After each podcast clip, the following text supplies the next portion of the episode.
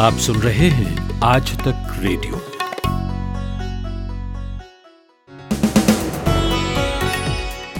आज तक रेडियो पर यह है 17 अगस्त की शाम का न्यूज़ एनालिसिस दिन भर और मैं हूँ कुलदीप मिश्र। फेसबुक पर आरोप है कि वो बीजेपी को पॉलिटिकल फ़ायदा पहुँचाने के लिए काम कर रहा है। बीजेपी और फेसबुक दोनों ने आरोपों को गलत बताया, लेकिन पार्टी पॉलिटिक्स से अलग। आज समझेंगे कि कैसे फेसबुक जैसी टेक कंपनियों के काम करने का तरीका प्रॉब्लमेटिक है। अपनी फ़िल्म लाल सिंह चड्ढा की शूटिंग के लिए तुर्की पहुँचे एक्टर आमिर खान ने वहाँ के राष्ट्रपति की पत्नी से मुलाकात की और इस पर विवाद हो गया। सोशल मीडिया पर बीजेपी समर्थक उनकी खिंचाई कर रहे हैं कि उन्हें भारत में तो डर लगता है, तुर्की में नहीं। अजीब व गरीब दलील आपको लग सकती है, लेकिन इसके पीछे की पॉलिटिक्स पर बात करेंगे। और समझेंगे कि राजस्थान में कांग्रेस की सरकार बच गई, लेकिन स्टेट लीडरशिप में बड़ा बदलाव हुआ है। प्रभारी अविनाश पांडे की जगह अजय माकन को लाया गया है, इसका मतलब क्या है और पायलट अब कहाँ सेटल होंगे? ये सब, लेकिन पहले हेडलाइंस। बिहार में लॉकडाउन को 6 सितंबर तक बढ़ा दिया गया है। इससे पहले 16 अगस्त तक लॉकडाउन की मियाद बढ़ाई गई थी। बिहार में कोरोना के एक लाख से अधिक मामले सामने आ चुके हैं, जिसमें चार सौ इकसठ लोगों की मौत हो चुकी है।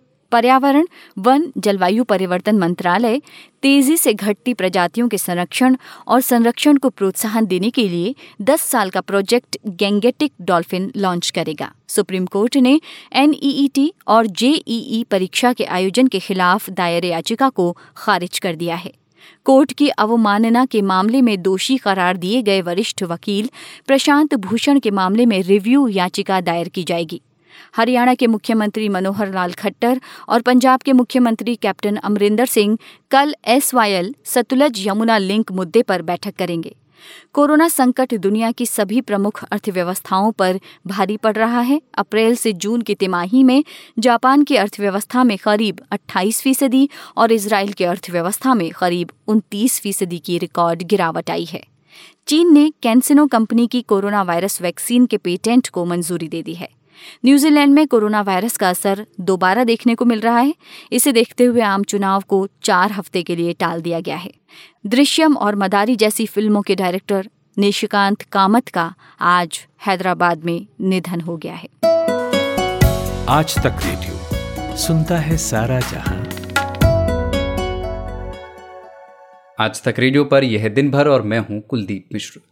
आज दिन भर में सबसे पहले बात करेंगे कि क्या फेसबुक अपने राजनीतिक इस्तेमाल को हवा दे रहा है।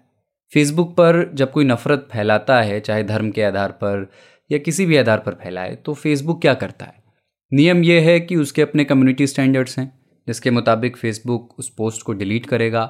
बल्कि पोस्ट करने वाली प्रोफ़ाइल या पेज को भी कुछ दिनों के लिए वो ब्लॉक करना चाहिए उसको। और ज़रूरी हो तो हमेशा के लिए वो ब्लॉक करना चाहिए। तो ये नियम है, उसके अपने कम्युनिटी स्टैंडर्ड्स हैं। लेकिन फेसबुक पर आरोप लगा है कि वो भारत में ऐसा नहीं कर रहा। खासतौर से बीजेपी के समर्थन वाली हेट स्पीच को नहीं हटा रहा है। अमेरिका का मशहूर अखबार है वॉल स्ट्रीट जर्नल। उसकी एक रिपोर्ट में कहा गया है कि भारत में फेसबुक के top public policy executive Ankhi Das ने अपने स्टाफ मेंबर से कहा था कि अगर हम बीजेपी नेताओं के हेट स्पीच पर कार्रवाई करेंगे तो ये हमारे बिज़नेस प्रॉस्पेक्ट्स, यानी व्यापारिक संभावनाओं के लिए बुरा साबित होगा। यही अनखीदास ने सारे आरोपों को गलत बताया है और अपनी तरफ़ से एक एफआईआर आज कराई कि उन्हें जान से मारने की धमकी सोशल मीडिया पर दी जा रही है। कांग्रेस नेता राहुल गांधी ने बीजेपी पर आरोप लगाए थे। इस रिपोर्ट के हवाले से बीजेपी ने पलटवार किया। केंद्रीय मंत्री रविशंकर प्रसाद ने राहुल गांधी को लूजर कहा और इस पर बीजेपी कांग्रेस के बीच जैसी अक्सर दोनों पार्टियों में होती है, वैसी जूतम पैजार दो दिनों से चालू है। पर पार्टी पॉलिटिक्स से हटकर इसके एथिकल और लीगल एस्पेक्ट्स क्या हैं? फेसबुक की भी तो कुछ ज़िम्मेदारी होनी चाहिए। फेसबुक से गलती हो रही है फेसबुक इसको काबू नहीं कर पा रहा, या फेसबुक जानबूझकर किसी चीज़ को हवा दे रहा है। मैंने साइबर कानूनों के जानकार और सुप्रीम कोर्ट में वकील विराग गुप्ता को फ़ोन किया और उनसे पूछा कि ये बात छिपी नहीं है कि फेसबुक पर बड़ी मात्रा में हेट स्पीच है, लेकिन उसको हटाने का कोई परमानेंट अकाउंटेबल सिस्टम और कारगर सिस्टम नहीं बन पाया है। तो इसकी वजह क्या है? नहीं, देखिए, ऐसा है कि ये सिस्टम है लेकिन उस सिस्टम को सही तरीके से इन्फोर्स नहीं करने से ये विसंगति है। वो सिस्टम है तीन तरीके का। पहला सिस्टम है कि फेसबुक के अपने खुद के कम्युनिटी गाइडलाइंस और स्टैंडर्ड्स हैं। दूसरा भारतीय कानून है। तीसरा अंतर्राष्ट्रीय कानून है। उन कानूनों के तहत ये जो आप, आपत्तिजनक पोस्ट हैं उन सारे पोस्ट को कायदे से तो वहाँ पर आना ही नहीं चाहिए और कंप्लेंट हो जाए तो उनको डिलीट करना चाहिए। लेकिन इन सारी पोस्ट से उनका व्यापार बढ़ता है, इसलिए वो उस पर कार्रवाई नहीं करते हैं। दो तरह के विरोधाभास हैं। पहला विरोधाभास यह है कि ये कंपनियाँ बोलती हैं कि साहब, हमको तो कंटेंट डिलीट करने का कोई पावर ही नहीं है। कोर्ट का आदेश चाहिए। तो अगर कोर्ट के आदेश से डिलीट होता है तो फिर लाखों करोड़ों कंटेंट को मॉडरेशन कैसे करते हैं? दूसरा विरोधाभास ये है कि ये कंपनियाँ बोलती हैं कि भारत में इनकी जो इकाई है, जो कंपनी है भारत में, उसके पास कंटेंट को डिलीट करने का कोई पावर नहीं है।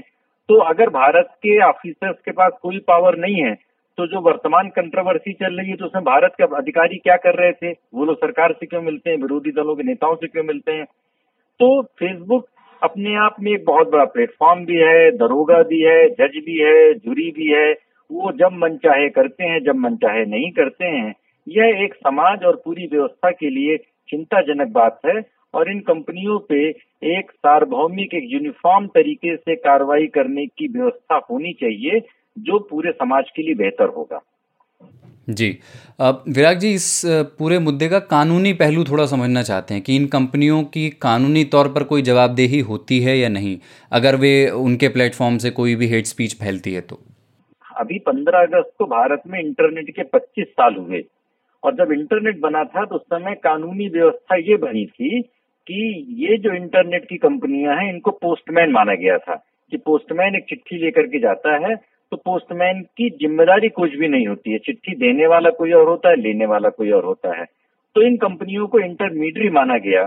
और आईटी एक्ट के सेक्शन 79 में इंटरमीडियरी को बोला गया कि भाई तुम्हारी कोई ज़िम्मेदारी नहीं रहेगी।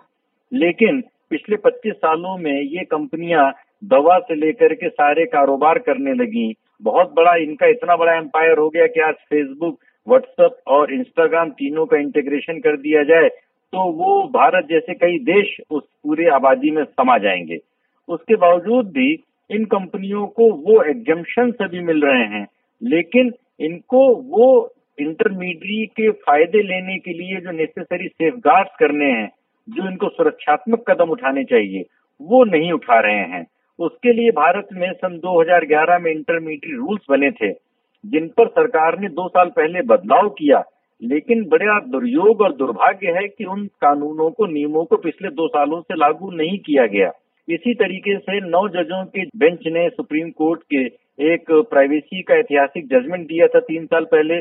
उस पर भी अभी कानूनी व्यवस्था लागू नहीं हुई है। बड़ा दुर्योग और दुर्भाग्य ये है कि जो भारत के कानून हैं, उन कानूनों को लागू नहीं किया जा रहा है और नए कानून बनाए नहीं जा रहे हैं तो इन कंपनियों के लिए बिल्कुल से एक स्वच्छंदता की स्थिति है कि इनके ऊपर किसी भी प्रकार का भारत में कानूनी या नियम का कोई एक दबाव नहीं है, जिसकी वजह से एक अराजकता की स्थिति है।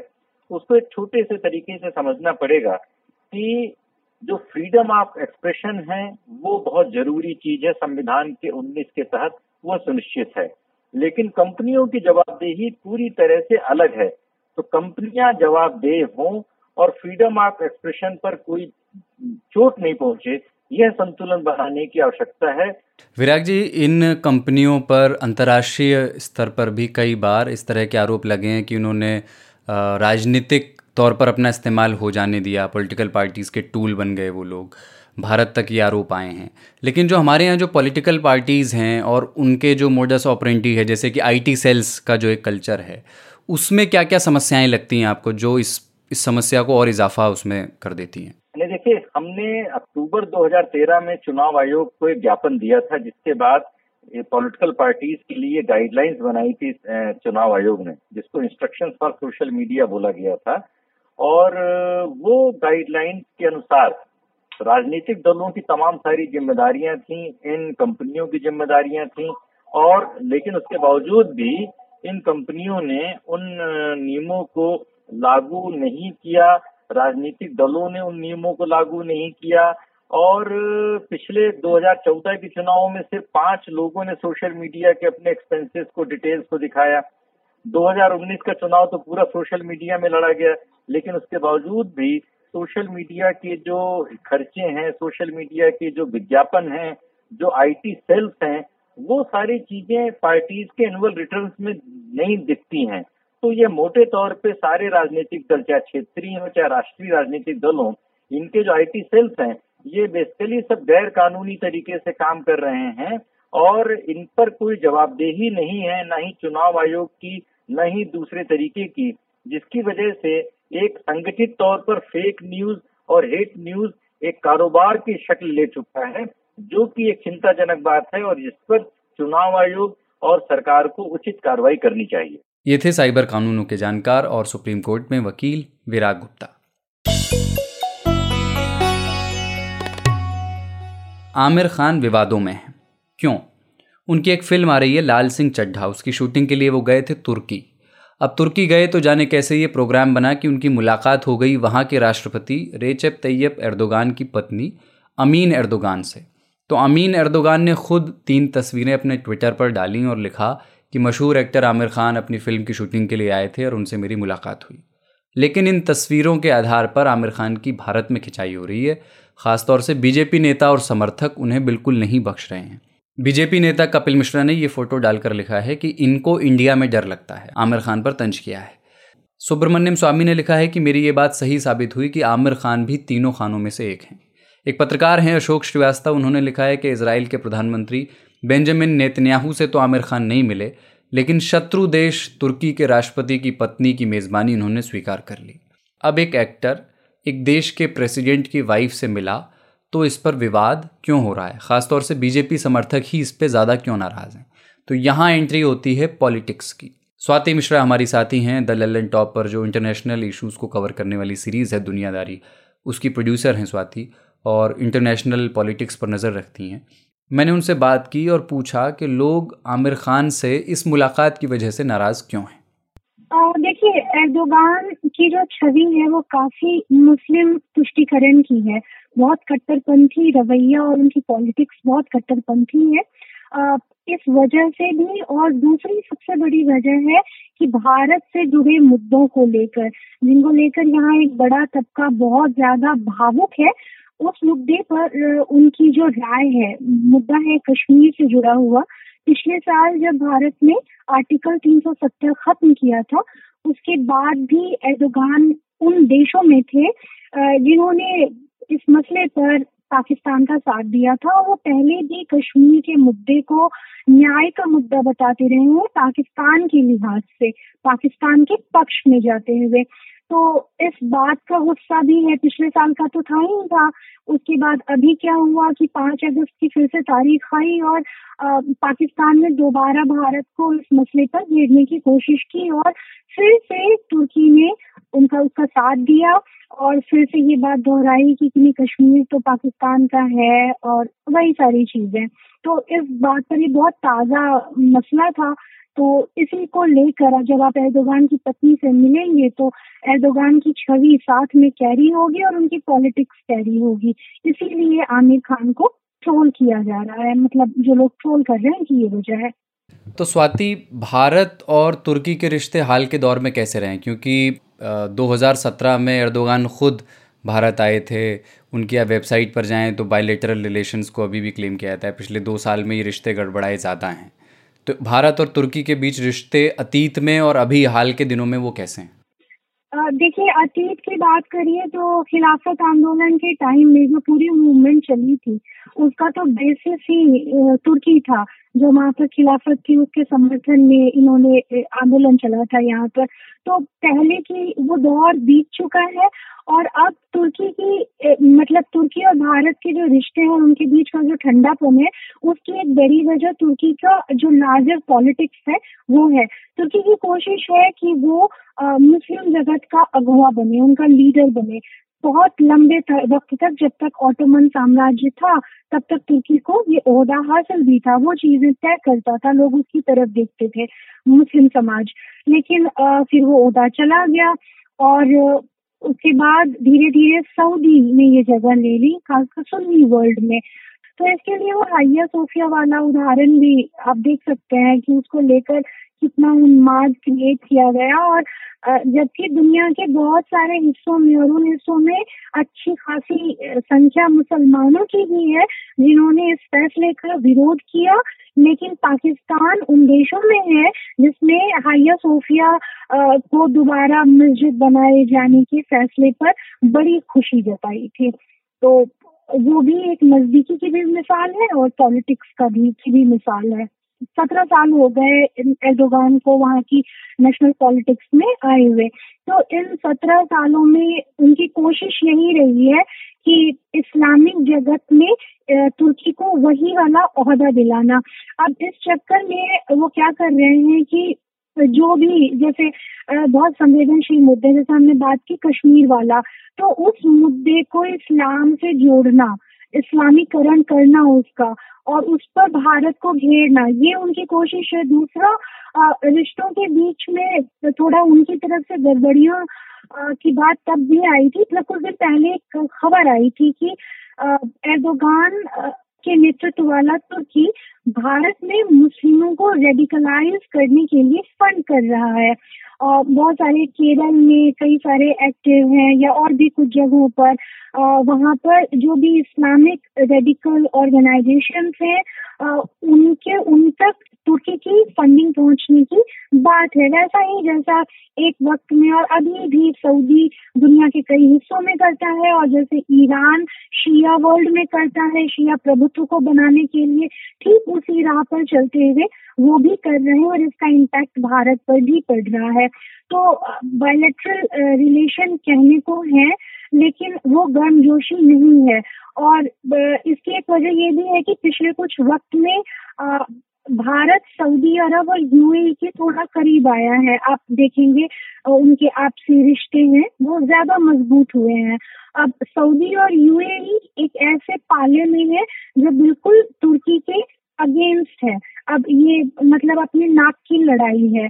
ऐसा ही होता है जैसे एक वक्त में कि आप अमेरिका के पाले में थे तो आप सोवियत के साथ नहीं हो सकते थे, आप सोवियत के साथ थे तो अमेरिका के साथ नहीं हो सकते थे। तो इसीलिए अभी क्योंकि हम यूएई और सऊदी के करीब आए हैं तो तुर्की और पाकिस्तान ज़्यादा करीब आए हैं। तो ये इस तरह की की पॉलिटिक्स की वजह हमारे रिश्तों पर आ रही है। ये थी हमारी सहयोगी स्वाति मिश्रा। आज तक रेडियो, आज तक डॉट इन स्लैश रेडियो ये हमारा पता है। लेकिन हम आपके पसंदीदा ऑडियो प्लेटफॉर्म्स पर भी हैं। Google podcast Apple podcast Spotify Jio Saavn जैसे ठिकानों पर भी आप हमें सुन सकते हैं। और अगर YouTube आपकी पसंदीदा जगह है तो वहाँ पर भी हमें सब्सक्राइब कीजिए। आज तक रेडियो, सुनता है सारा जहाँ। और अब बात राजस्थान की। राजस्थान में मुख्यमंत्री अशोक गहलोत और सचिन पायलट के बीच एक फौरी सुलह तो हो ही गई है। पायलट मतभेद भुलाकर पार्टी में लौट आए हैं। सरकार ने बहुमत साबित कर दिया है, लेकिन पायलट की वापसी के साथ राजस्थान में पार्टी के संगठन में एक बड़ा बदलाव किया गया है। हर पार्टी का प्रदेश में एक प्रभारी होता है। तो प्रभारी जो है, वो एक तरह से केंद्रीय आला कमान का स्टेट में प्रतिनिधि होता है। और इलेक्शन के समय कैंडिडेट्स को फाइनल करने में, उस इलेक्शन को लड़ने की रणनीति बनाने में उसकी बड़ी भूमिका होती है, प्रभारी की। बड़ा पावरफुल पद है ये। तो राजस्थान के प्रभारी थे अविनाश पांडे। उनको पद से हटा दिया गया है। सचिन पायलट का आरोप था कि पांडे साहब जो हैं, वो अशोक गहलोत का ही पक्ष लेते थे हमेशा और उनकी नहीं सुनते थे। तो अविनाश पांडे की जगह ये ज़िम्मेदारी अब अजय माकन को दी गई है।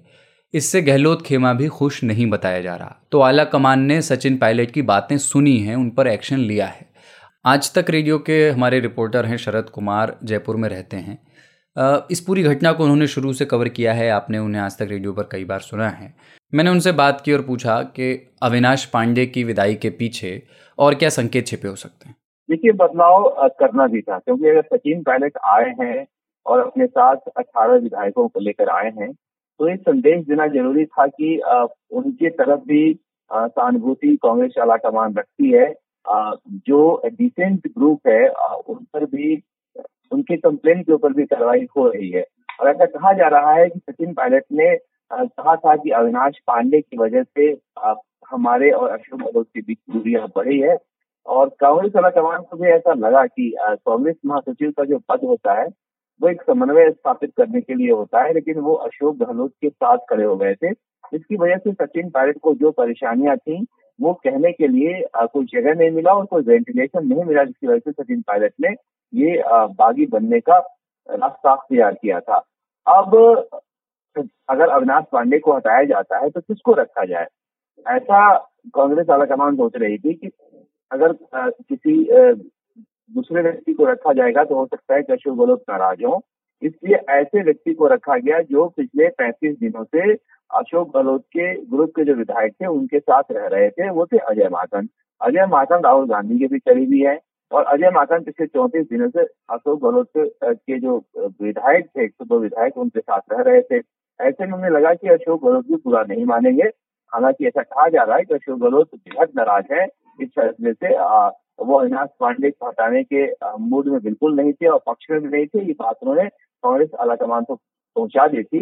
इसके बावजूद वो हटाए गए यही वजह है कि कल आठ बजे अजय मातन की नाम की घोषणा हो चुकी थी कांग्रेस प्रभारी के रूप में राजस्थान के, लेकिन अशोक गहलोत दस बज के चालीस मिनट पर उनको ट्वीट करके बधाई दिए। इस बीच इस बात पर मंथन चलता रहा कि ऐसा हुआ क्यों? एक सवाल ये है कि अशोक गहलोत और सचिन पायलट के बीच जो झगड़ा था, उसके सुलह का एक पड़ाव है अविनाश पांडे की छुट्टी, क्योंकि ये एक बड़ी मांग थी सचिन पायलट की। लेकिन अभी बहुत सारे पड़ाव बाकी हैं, इतने सारे आरोप जो सचिन पायलट ने लगाए थे, उस दिशा में क्या हो रहा है? सचिन पायलट ने विधानसभा में कहा था कि हमें हमारी जो शिकायत थी, हमने डॉक्टर के पास अपने डॉक्टर के जाके बता दिया है और हमारे मर्ज का इलाज शुरू हो गया, हम इलाज करा कर आए हैं। तो उसी दिशा में अब तीन एंटीबॉडी भी दी गई है कांग्रेस आलाकमान की तरफ़ से, यानी कि तीन लोगों का एक कमेटी बना दी गई है, जिसमें कांग्रेस के संगठन महासचिव के सी वेणुगोपाल है प्रदेश प्रभारी में जो बनाए गए अजय माकन है और अहमद पटेल है। अब ये लोग देखेंगे कि सचिन पायलट के साथ क्या नाइंसाफी हुई है। सचिन पायलट को जो कुछ कहना है, इस ग्रुप के पास जाकर कहेंगे। यानी एक वेंटिलेशन दिया गया है कि अपना फ्रस्ट्रेशन जो निकल रहा था सचिन पायलट का, उसको आकर यहाँ कहें। और ये सोनिया गांधी और राहुल गांधी ने ज़िम्मेदारी उठाई, उनको कहा है कि हम ये पूरा करेंगे। उधर अशोक गहलोत भी जिस तरह से जितना आगे निकल गए थे, सचिन पायलट को की बातें मान लेना, अशोक गहलोत के लिए भी आसान नहीं था। और अशोक गहलोत के पास चूँकि विधायक है, इसलिए आला कमान इनकी बातों को नजरअंदाज नहीं कर सकते हैं। लिहाजा अशोक गहलोत के पास भी एक बीच का रास्ता होगा सचिन पायलट के साथ बातचीत करने के लिए इस कमेटी के ज़रिए। एक कमेटी जो है, उसके ज़रिए ये दोनों जो है मिडिल पास तय करेंगे। और यही एक रास्ता है कांग्रेस इस रास्ते पर चल रही है। क्योंकि आपको पता ही है, जिस तरह की भाषा का इस्तेमाल अशोक गहलोत ने किया, और जिस तरह की साजिश जो कहा जा रहा है सचिन पायलट ने की उसके बाद तो अब ऐसा लग रहा था कि एक नॉर्थ पोल है एक साउथ पोल है जिसका मिलन कभी हो नहीं सकता। लेकिन कांग्रेस वाला कमान ने अगर ये कोशिश की है तो इस कोशिश को अंजाम तक पहुँचाने की कोशिश करेगी। हालाँकि ये आसान काम नहीं है, बेहद मुश्किल काम है, क्योंकि तो दोनों की महत्वाकांक्षाएँ जो है काफ़ी ज़्यादा है, दोनों महत्वाकांक्षी नेता है। इसलिए दोनों को एक साथ रखकर, एक साथ चलना, ये अजय माकन के लिए ये कांटो बड़ा ताज है। आखिरी सवाल ये, शरद जी, की सचिन पायलट को लेकर के बड़ी बातें हो रही थी कि उन्हें एकोमोडेट कहाँ किया जाएगा? राजस्थान में ही या दिल्ली में? ऑल इंडिया कांग्रेस कमेटी में ले आके वहाँ कोई बड़ा पद दिया जाएगा। तो उस बारे में क्या अभी आपके सूत्रों ने कुछ थोड़ा सा अपडेट दिया है? कोई जानकारी मिल रही? ये लास्ट का सवाल है खासतौर से राजस्थान की जनता, अब इसी बात पर चर्चा कर रही है कि सचिन पायलट का क्या होगा। क्या सचिन पायलट जो बार बार कह रहे हैं कि राजस्थान की मिट्टी से मेरा लगा हुआ है, मैं इसे छोड़ना नहीं चाहता हूँ, लेकिन वो किस भूमिका में यहाँ काम करेंगे। क्या अशोक गहलोत के अंदर उनको काम करना उनके लिए आसान होगा, जिस तरह के हालात रहे हैं, या फिर वापस से कोई संगठन का पद लेकर राजस्थान में काम करना भी उनके लिए आसान नहीं होगा? क्योंकि पावर सो गहलोत के पास है और बिना पावर की हालत क्या होती है, सचिन पायलट से बेहतर कोई समझ नहीं सकता। इसलिए ऐसा कहा जा रहा है कि हो सकता है वो केंद्र में चले जाएँ और केंद्र में कोई पद लेकर काम करें और इस बीच अपने जो मंत्री बना सकते हैं, कहा जा रहा है कि छह मंत्री के आसपास, छह लोगों को मंत्री उनको बनाने का आश्वासन मिला है। तो अगर अपने सत्रह विधायकों में से छह को मंत्री बना लेते हैं और बाकियों चार पाँच को संगठन में एडजस्ट कर लेते हैं और, उसमें से चार पाँच ऐसे हैं जो सचिन पायलट के साथ हैं वो बिना किसी पद के भी काम करेंगे सचिन पायलट के लिए। तो एक तरह से सचिन पायलट के साथ गए विधायकों का को राहत मिल जाएगी और सचिन पायलट दिल्ली में कोई पर काम करेंगे आश्वासन के साथ कि अगला चुनाव उनको मुख्यमंत्री बनाने की घोषणा के साथ लड़ा जाएगा या भी घोषणा नहीं भी की जाएगी तो उनके हाथ में समान देकर लड़ी जाएगी। ये एक रास्ता दिखता है। बाकी कोई ऐसा रास्ता दिख नहीं रहा है जहाँ पर सचिन पायलट राजस्थान की राजनीति में सक्रिय रहे और अशोक गहलोत के साथ काम करें।